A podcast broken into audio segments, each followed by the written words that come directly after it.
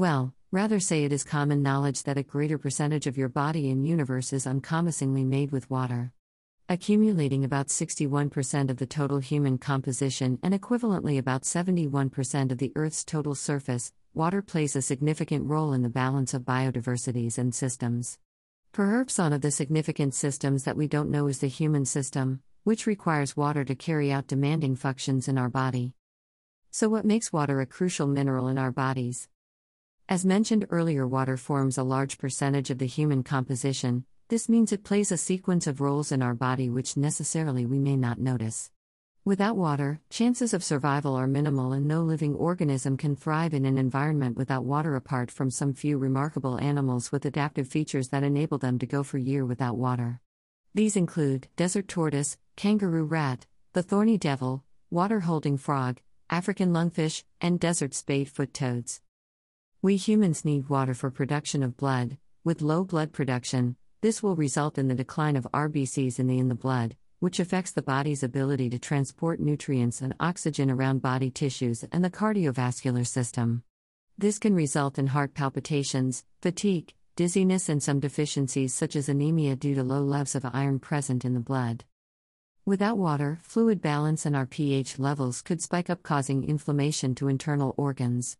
This is because of the different activities our tissues engage in time to time. Taking enough water ensures balance with bodily fluids such as digestive fluids and regulation regulation of body temperatures. Water acts as a coolant through thermoregulation, a process where which the body can maintain its temperature despite change in surrounding. The body's temperature constant at around 36.5 to 37.5 degrees Celsius or 97.7 to 99.5 degrees Fahrenheit, as per Iowa State University.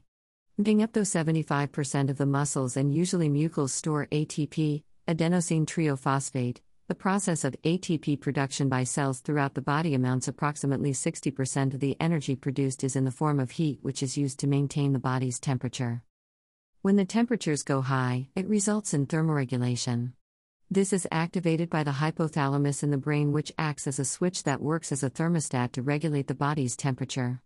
As a response, when the temperatures are too high, the hypothalamus initiates several processes to lower it, including dilation and surfacing of the blood vessels to the skin, allowing more blood from the body core to flow to the surface of the skin, allowing the heat to radiate into the environment.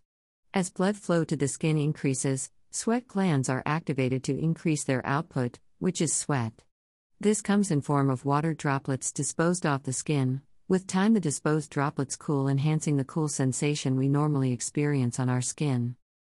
The importance of water on our health is long. I've managed to summarize other significance of water in our health and body in the chart below.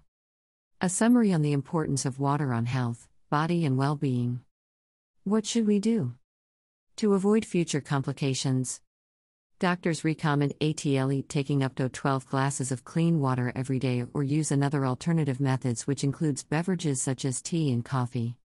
Taking fruits or vegetables rich in high water contents, such as oranges, pineapples, and watermelons. Ensuring we flavor our water or drinks. Don't wait until you are thirsty to drink water. Remarks The use and importance of water is undeniably significant in our day to day routines. To ensure we maintain a healthy lifestyle, we should always consider water as our foundational supplement for survival.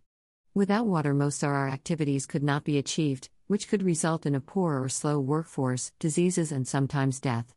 Therefore, it is our responsibility as well to ensure we take care of our bodies and the environment we live in.